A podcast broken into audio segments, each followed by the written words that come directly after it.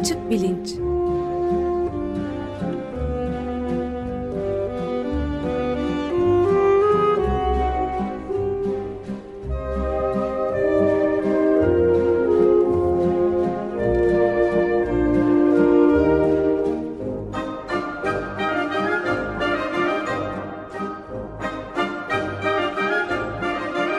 Güven Güzeldere ile bilim ve felsefe sohbetleri.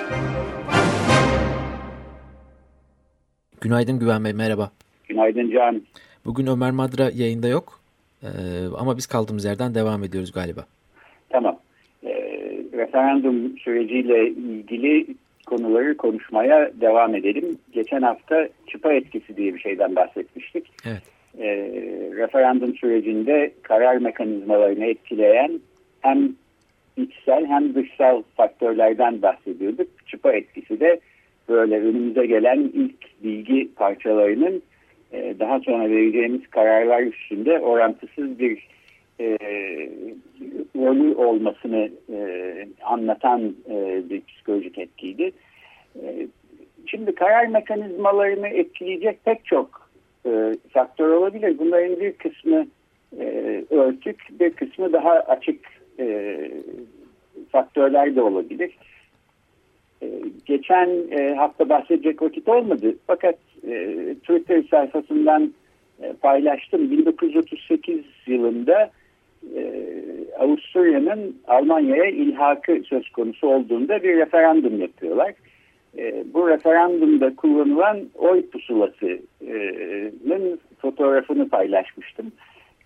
Oy pusulasının üstünde işte Avusturya'nın Almanya'ya ilhakını ve Yüce Önderimiz e, Adolf Hitler'i kabul ediyor musunuz gibi bir soru var. Evet.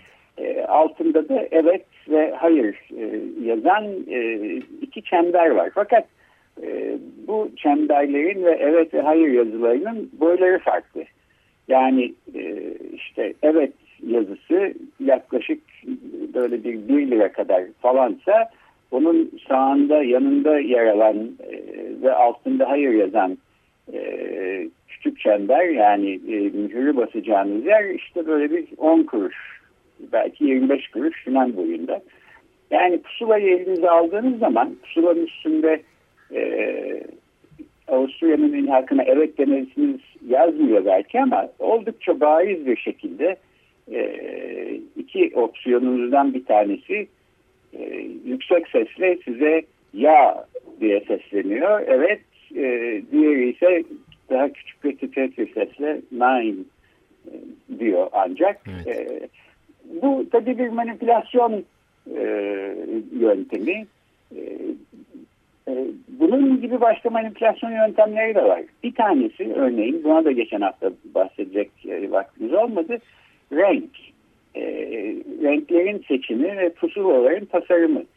E, burada nötral bir durum olduğunu düşünmek e, saflık olur. E, örneğin bizim e, karşımıza gelecek referandumda kullanacağımız pusulalarda iki renkli yapılmış. E, genel seçimlerde bir renk kodlaması söz konusu değildi ama burada renk kodlaması söz konusu. Evet, beyaz pusulanın beyaz kısmında, hayır ise pusulanın kahverengi kısmında yer alıyor. E, şimdi diyebilirsin ki ya bunun ne alakası var? Çünkü ben zaten evet vereceksem evet vereceğim. E, pusula beyaz diye ya da kahverengi diye ya da hayır vereceksem hayır vereceğim. Herhalde fikrimi değiştirmeyeceğim. E, fakat renk kodlamasının aslında insan hayatı üzerinde ne kadar etkili olduğunu e, renk bilimciler ve psikologların yanı sıra e, reklamcılar da çok iyi biliyorlar. Evet. E, o yüzden süpermarkete gittiğimiz zaman e, raflardaki e, işte cipsler, çikolatalar, şunlar bunlar e, renksiz ya da tek düze, tek renkli paketlerle bizi bekliyor olmuyor. Hepsi kendi renk kodlarıyla e, beni al, beni al diye bize sesleniyorlar e, raflardan. E, şimdi buradaki renk kodlaması da aslında ilginç e, bizim önümüze konan. E, beyaz renk e, genellikle saflık, temizlik, e, pürü paklık e, bunları simgeleyen bir renk. E, kahverengi ise çok sevilen bir renk değil. Genel olarak dünya üzerinde tercih edilen bir renk değil. E, hem de hoşlanmadığınız bir takım şeylerin de rengi aynı zamanda. E, evet'in beyaz kahverenginin e, hayırın kahverengi e, tasarlanmış olması ben bunu böyle bir üç akıl komple teorisi falan gibi bir şeylere bağlamak derdinde değilim. Öyle düşüncelerim yok ama e, bu tasarımın tamamıyla bu faktörlerden bağımsız olarak e, yapıldığında doğrusu düşünmüyorum. E, bunun da altını çizmek lazım. E, bunun altını çizmek istedim çünkü aslında reklamcılıkta çok kullanılan yöntemler giderek siyasi kampanyalarda daha çok yer almaya başladı. Evet. E, bir aksilik olmazsa gelecek hafta e, psikometri denilen yeni bir yöntemle e, reklamcılıkta da kullanılan e, veri madenciliği ile bilgisayarlar yoluyla insanlara e, insanların bilgilerini derleyip toplayıp onları kategorize edip siyasi kampanyalarda kullanılma e, yöntemlerine bakacağız ve e, İngiltere'nin Avrupa Birliği'nden çıkmasına yol açan e, Brexit kampanyası ve Donald Trump'ı Amerika Birleşik Devletleri'nin başkanı yapan Trump kampanyasının aslında bu yöntemlerle, bu psikometri yöntemiyle nasıl başarıya ulaştığını e, ele alacağız. Dolayısıyla bunun e, ön e, duyurusunu buradan yapmış olayım. Fakat e, bugün e, konuşmak istediğim konu e, bu değil. E, bugün e, ele almak istediğim ana soru şu. E, bir insan siyasi konularda fikrini e, günün birinde değiştirirse e, hangi dış koşullar ve hangi içsel dinamikler yüzünden e, değiştirir? Bu değişim e, sürecinin içinde ne yer alır? E, benim aklıma en azından e, bunun dört değişik yolu geliyor. Bir insan kendisi e, ile bir iç hesaplaşmaya girebilir ve bunun sonunda mesela e, hayatında o zamana kadar e, benimsemiş olduğu siyasi tercihlerinin yanlış olduğuna karar verebilir belki. E, ya da daha sık gördüğümüz bir şey e, bizim ülkemizde en azından vitrindeki siyasetçilerde e, bir tür faydacılık, fırsatçılık e, ya da mevki makam için siyasi görüşler değişebilir ya da değişmiş gibi durabilir. Çünkü biliyoruz ki sonuç itibariyle e, mesela iktidar partisi hakkında çok ağır sözler söylemiş e, bir takım insanlar bugün aynı partinin genel başkan yardımcısı e, olarak e, bu partinin hükümetinde e, başbakan yardımcısı gibi önemli pozisyonlarda yer alıyorlar. Evet. E, bu iki yöntemden ziyade benim üstünde durmak istediğim e, yollar, e, siyasi düşüncenin değişmesi e, yolları şu son ikisi, üçüncüyle dördüncü. E, birisi sizi karşısına oturttu ve e, gerçekleri, olguları, verileri e, peş peşe önünüze koydu. E, rasyonel argümanlarla e, siyasi düşüncenizin yanlış olduğunu ve e, değişmesi gerektiğini söyledi. E, buna ikna olarak e, siyasi fikir belki değişebilir.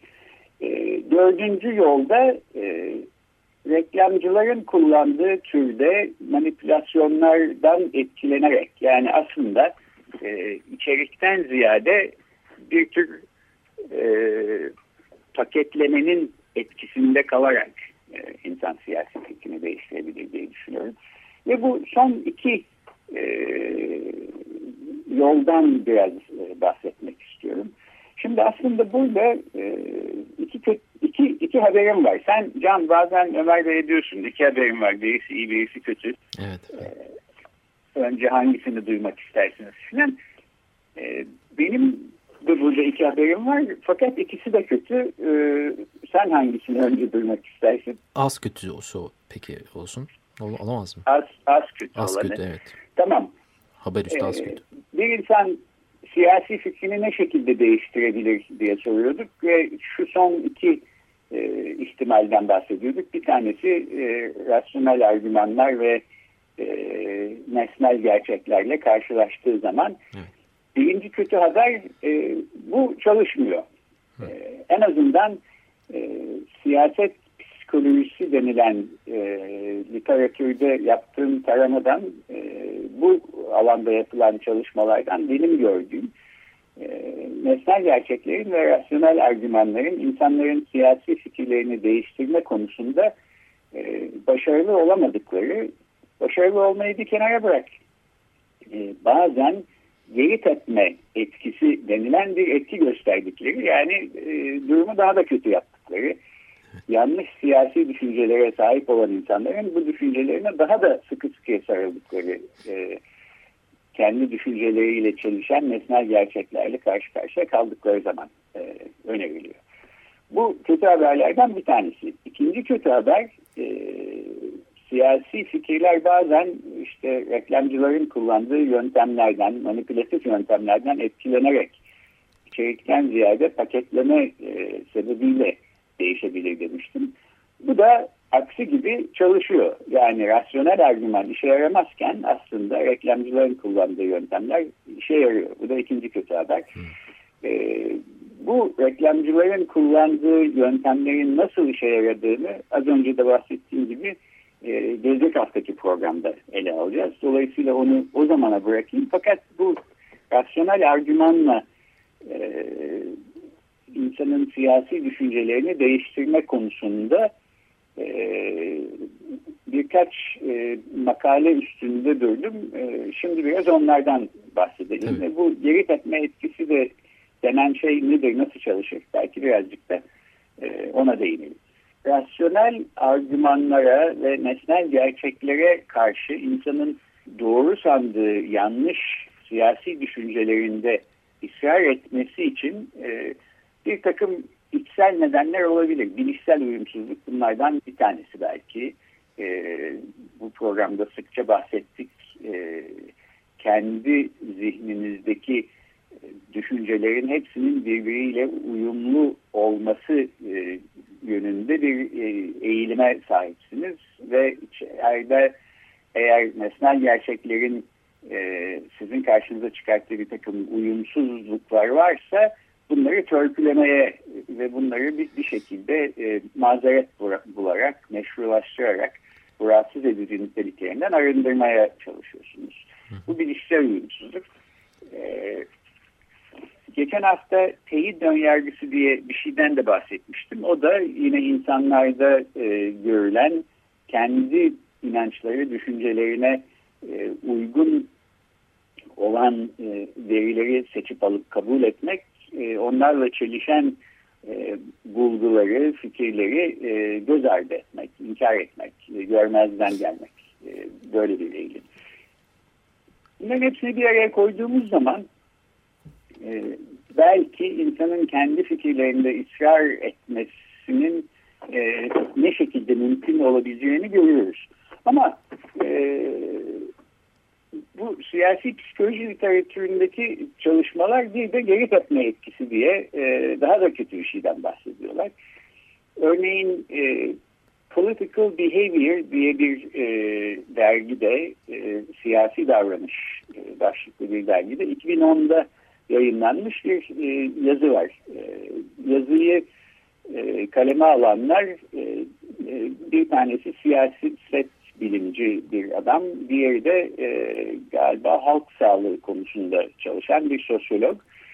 E, yazının başlığı e, düzeltmeler başarısız olduğu zaman e, iki nokta üst üste e, siyasi yanlış algıların inadı ya da direnci e, diye çevrilebilir. Burada e, deneysel bir çalışma bu. Şöyle şeyler yapıyorlar e, deneklere e, bir paragraf okutuyorlar deneyde. Hı hı. E, bu paragraf e, birden fazla şekilde yorumlanabilecek içeriğe sahip bir paragraf.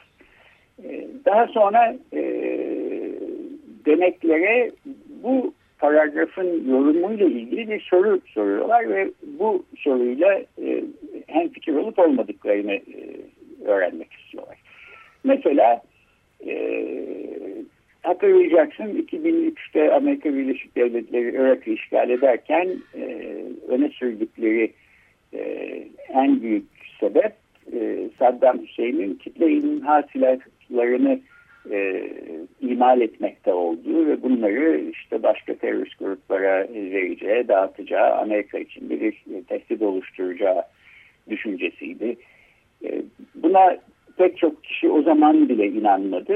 Nitekim doğru olmadığı bir yalandan ibaret olduğu da ortaya çıktı. Daha sonra e, resmi raporlarda da bu belgelendi. Fakat Amerikan kamuoyunda hala e, Irak'ta kitle imha silahları vardı gibi bir algı e, sürüyor. Özellikle buna baştan inanmış olan insanların bir kısmı bu inançlarından da ısrar etmeye devam ediyorlar. Üstünden 14 sene geçmiş olduktan sonra.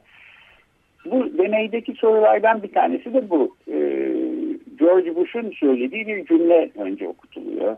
Ee, George Bush diyor ki o cümlede e, 2003 senesinde Saddam Hüseyin'in kitle imha silahlarını imal edip e, teröristlere vermesi yönünde e, gerçek bir risk mevcuttu. Ee, şimdi bu cümle evet yani bir risk mevcuttu. Biz onu öyle düşünüyorduk. Risk var gibi düşünüyorduk ama yanlış çıktı diye de okunabilir. Bir risk mevcuttu çünkü gerçekten öyle bir risk vardı gibi de e, okutula, okunabilir. Bu cümleyi okuduktan sonra denekler şu soruyla karşılaşıyorlar. E, soru diyor ki Amerika Birleşik Devletleri e, Irak'ı işgal etmeden önce Saddam Hüseyin'in elinde kitle imha silahları vardı ama Amerikan ordusu e, Irak'a ulaşmadan önce bu kitle imha silahlarını e, saklamayı ya da imha etmeyi becerdiler. Bu cümleyi kabul ediyor musunuz? E, hem fikir misiniz değil misiniz? Hı hı. Ee, şimdi çalışma şunu gösteriyor, ee, kendini muhafazakar olarak tanımlayan ve bu çalışmaya başlamadan önce e, kitle imha silahları vardı diye düşünen insanlar, e, evet kitle imha silahlarını herhalde saklamış olsa gerektir ve kabul ediyorlar. Fakat ilginç olan kısmı bunun ötesinde geri tepme etkisi e, kısmı o da şu, ikinci bir grup deneye bu George Bush'un söylediği e, sözler okutulduktan sonra bir de e,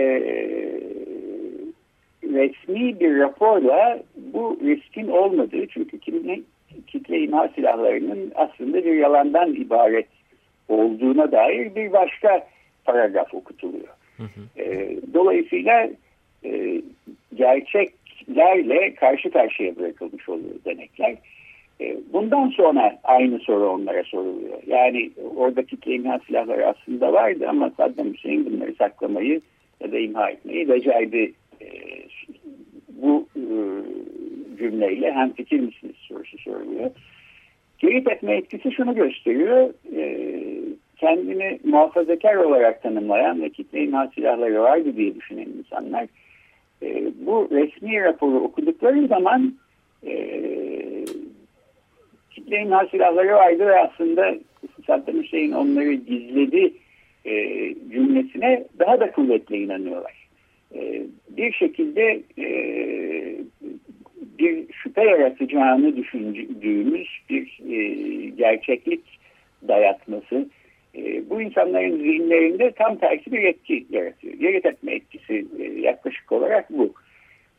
Bu tabii ilginç bir şey. Yani bir kere niye böyle oluyor diye sorabiliriz. Burada bir e, duygusal tepki olduğu e, bana açık gözüküyor. E, ikincisi peki böyle insanlarla konuşurken böyle insanların fikirlerini değiştirmek istiyorsak ne yapabiliriz e, diye sorulabilir. Evet. Çünkü bu e, araştırmanın bize gösterdiği bir şey varsa o da e, peş peşe gerçekleri sıralamanın e, ve rasyonel bir takım akıl yürütmelerle e, bu insanları maruz bırakmanın kendi başına bir faydası olmuyor. Faydası olacağına zararı oluyor gibi gözüküyor. bu tabii Amerika'da e, Amerikalı insanlarla yapılmış bir çalışma. Burada mutlaka kültürel kodların da önemli olduğunu, Türkiye için bunu düşünecek e, ya da e, transforme edecek olursak e, Türkiye'nin durumuna belki bir takım değişiklikler olacağını filan düşünebiliriz. Elbette bu, bu tür çalışmalarda hep e, böyle faktörler söz konusu. Fakat burada belki insan zihninin çalışmasıyla ilgili e, evrensel bir takım ilkelere de işaret ediyor olabilir e, bu e, makalenin yazarları. E, ben biraz şöyle düşünüyorum. E, geri tepme etkisini niye gözlemliyoruz sorusuna cevap vermeye çalışayım. E, insanın siyasi konularda ya da dünya görüşünü e, oluşturan meselelerde e, bir inancından vazgeçmesi aslında bir hayli bedeli olan bir şey. E, çünkü o inancından vazgeçtiğiniz zaman e, belki başka pek çok inancınızdan da ona onlara bağlı başka inançlarınızdan da vazgeçmek zorundasınız. E, düşüncelerimiz, inançlarımız e, tek başına tekil faktörler olarak zihnimize yer almıyorlar. Her zaman birbirine bağlı bir ağ içinde yer alıyorlar. Ve e, bu bilişsel uyumsuzluk ilkesinin de aslında söylediği şey biraz. Bu, e, bu düşünceler ağ içinde bir takım e, sıkıntılı, sivrilik yaratan düşünceler olursa onları bir şekilde törpülemeye çalışıyoruz ki bu sıkıntılı duygudan e, kurtulalım. E, bu yüzden e, siyasi konularda da bir takım düşüncelerimizi tekil olarak tek başına değiştirmek kolay değil. E, değişmemeleri için e, elimizden geleni yapma eğilimindeyiz gibi evet. gözüküyor. E, tabii şu sorulabilir. E, peki hiçbir zaman o zaman insanların siyasi düşünceleri değişmem, düşüncelerinin değişmemesi lazım ama öyle olmadığını da biliyoruz. Biliyoruz sahiden doğru çünkü e, yanlış düşüncelerimizde ısrar etmenin de bir bedeli var. E, sürekli gerçeğin duvarına tostuyor oluyoruz. Ve e, bu bedel e, yükseldikçe, arttıkça belki bir noktada toptan siyasi düşünceler ağını aklımızda e, ters yüz etmemiz söz konusu olabilir. Buna da e, psikolojide devrilme noktası deniyor. E, bu İngilizce tipping point e, dedikleri şey. E, bence Türkçe'de de çok güzel bir karşılığı var. E, bardağı taşıran damla demek lazım. Evet. Çünkü e, bardağı taşıran damla tek bir damla olsa da taşan tek bir damladan ibaret olmuyor. Tek bir damla sayesinde pek çok şey, çok daha fazla e, miktarda su taşmış oluyor bardaktan. E, bilimsel konuları popüler bir e, şekilde anlatan e, özellikle psikoloji konusunda e, Malcolm Gladwell diye bir e, yazar var. E, sen de biliyorsun bir Türkçe'de de e, eserleri çevrildi. Onun da Tipping Point diye bir kitabı var. O da biraz buna benzer e, meseleleri ele alıyor. Bir şey sorabilir miyim e, Güven Bey? Kitabı, e, Siz efendim? bitirin cümlenizi ben de bir soru sormak istiyorum bu konuyla alakalı. Vaktimizin sonuna doğru geliyoruz da. Tabii e, Gladwell'in kitabını Kıvılcım Anı diye çevirmişler. Öyle de belki çevirmek mümkün ama burada benim anlatmaya çalıştığım şey e, e, kıvılcımdan ziyade belki bir devrilme, ters olma ya da e, bardağın taşma durumu. E, sen sorunu sor, ben arkasından bir de küçük e, iyi haberle programı kapatayım. Tamam efendim. Ben şeyi fark etmeye başladım yavaş yavaş. Yani ortada empati kurulacak e, empati kurmayla beraber bu olayın e, hallolamayacağına dair bir umutsuzluğa da kapılmaya başladım. Yani bu kararı alanlar yani göçmenler göçmenlere karşı uygulanan vize yasağından bahsediyorum mesela örnek olarak. Bu kararı alanlar hiçbir zaman Suriyeli olmadılar, Yemenli olmadılar, Afgan olmadılar. Yani bu bölgelerde yaşayan bir insan olmadılar ama çocuk oldular. Bu çocuk oldukları zaman bunlarla alakalı etkileşime girebilecek bazı e, yapıları çalıştırabilecek noktaya varabilirler. Ama bir yandan baktığınız zaman da yani hava alanlarında 5 yaşındaki çocukların gözaltına alınmasını ve kelepçeyle tutulmasını tehlikenin nereden geleceğini bilemeyiz diyen bir iktidar yapısıyla da karşı karşıya kaldığımızı görüyoruz. Diğer haberlere baktığınız zaman Irak'ta Amerika Birleşik Devletleri'nin işgalinden bu yana 2003'teki işgal sonrasında yaşanan şiddet olaylarından ötürü yapılan son araştırmada Irak Planlama Bakanlığı'nın sözcüsü tarafından söylenen rakamlara göre 600 binden fazla çocuk babasız kalmışlar. Afganistan'da şu anda devam etmekte olan çatışmalarda geçtiğimiz sene özür dilerim geçtiğimiz seneki çatışmalardaki ölen çocuk sayısı %25 oranında artmış. Günde 3 çocuğa tekabül ediyor. Evet. Yani e, 900 rakamları veriliyor. 900 rakamlar veriyor. Geçtiğimiz sadece geçtiğimiz sene çatışmalarda ölen Afganistan'daki çocukların sayısı olarak. Yani e, bir yandan da empati kurulabilecek bir noktadan da artık vazgeçilmeye doğru gidiliyor mu diye merak ediyorum ben. Yani bunda ne, ne aşamada durup kendilerine bakacaklar, biz de bir zamanlar çocuktuk diyebilecekler. Biraz duygusal bir konuşma yapmaya çalıştım ama e, böyle bir noktaya kayıp mı ediyoruz acaba? Onu merak ettim.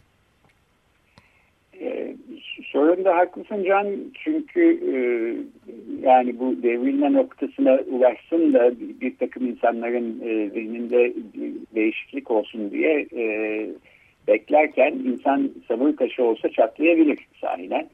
E, burada ümitsizliğe, umutsuzluğa kapılmak da mümkün. E, ben de aslında tam o zaman e, bu senin soruna cevap verecek bir e, konuyu aktararak e, programı bitireyim.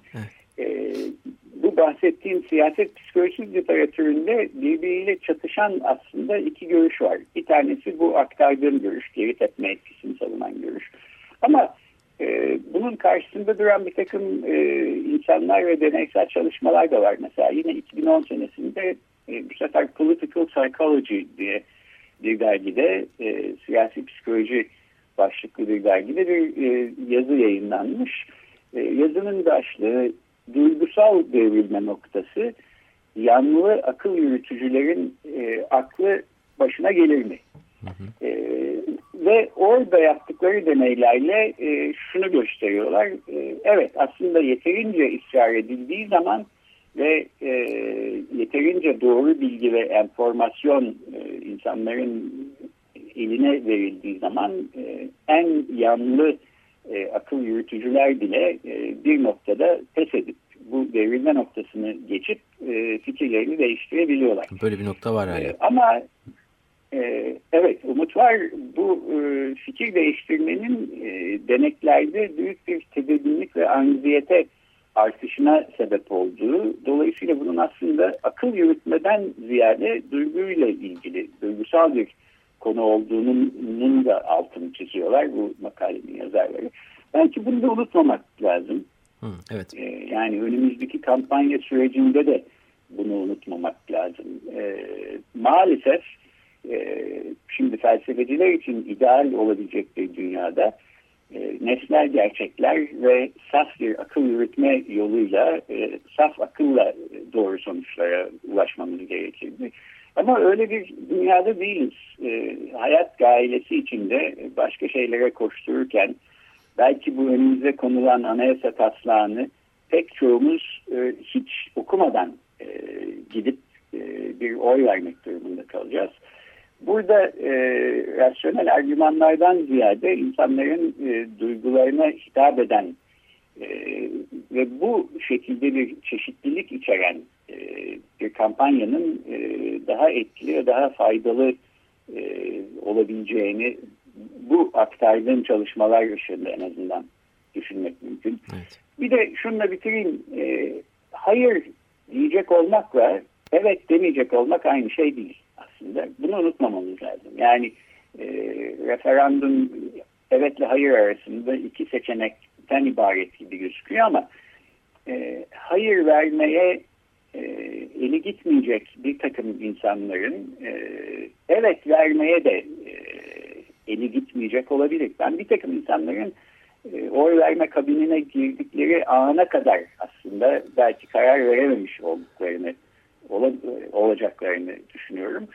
E, bunu da unutmamak lazım. E, referandumdan eğer hayır çıksın e, istiyorsak e, hayır diyecek e, insanlarla e, konuşacağımız kadar evet demeye eli varmayacak e, insanları da e, evet dememek konusunda ikna etmenin e, önemli, faydalı e, olabileceği kanaatindeyim. E, dolayısıyla bu hayır kampanyasında bir yektarelik e, gerekmiyor. Evet. E, böyle bir çeşitliliğin faydalı e, olacağını naçizane e, önererek e, bu programı bitireyim. Haftaya reklamcıların e, yöntemleri ve psikometrinin e, seçim kampanyalarında nasıl kullanıldığını ele alarak bıraktığımız yerden devam ederiz. Tamamdır. Çok teşekkürler Güven Bey.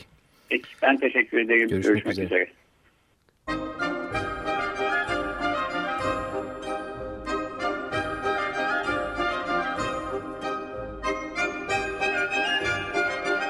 Açık Bilinç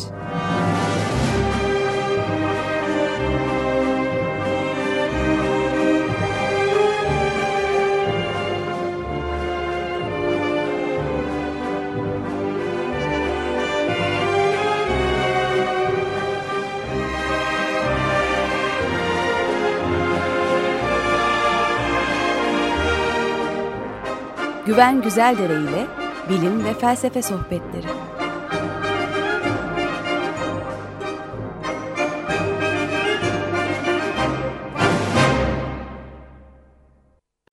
Açık Radyo program destekçisi olun. Bir veya daha fazla programa destek olmak için 212 alan koduyla 343 41 41.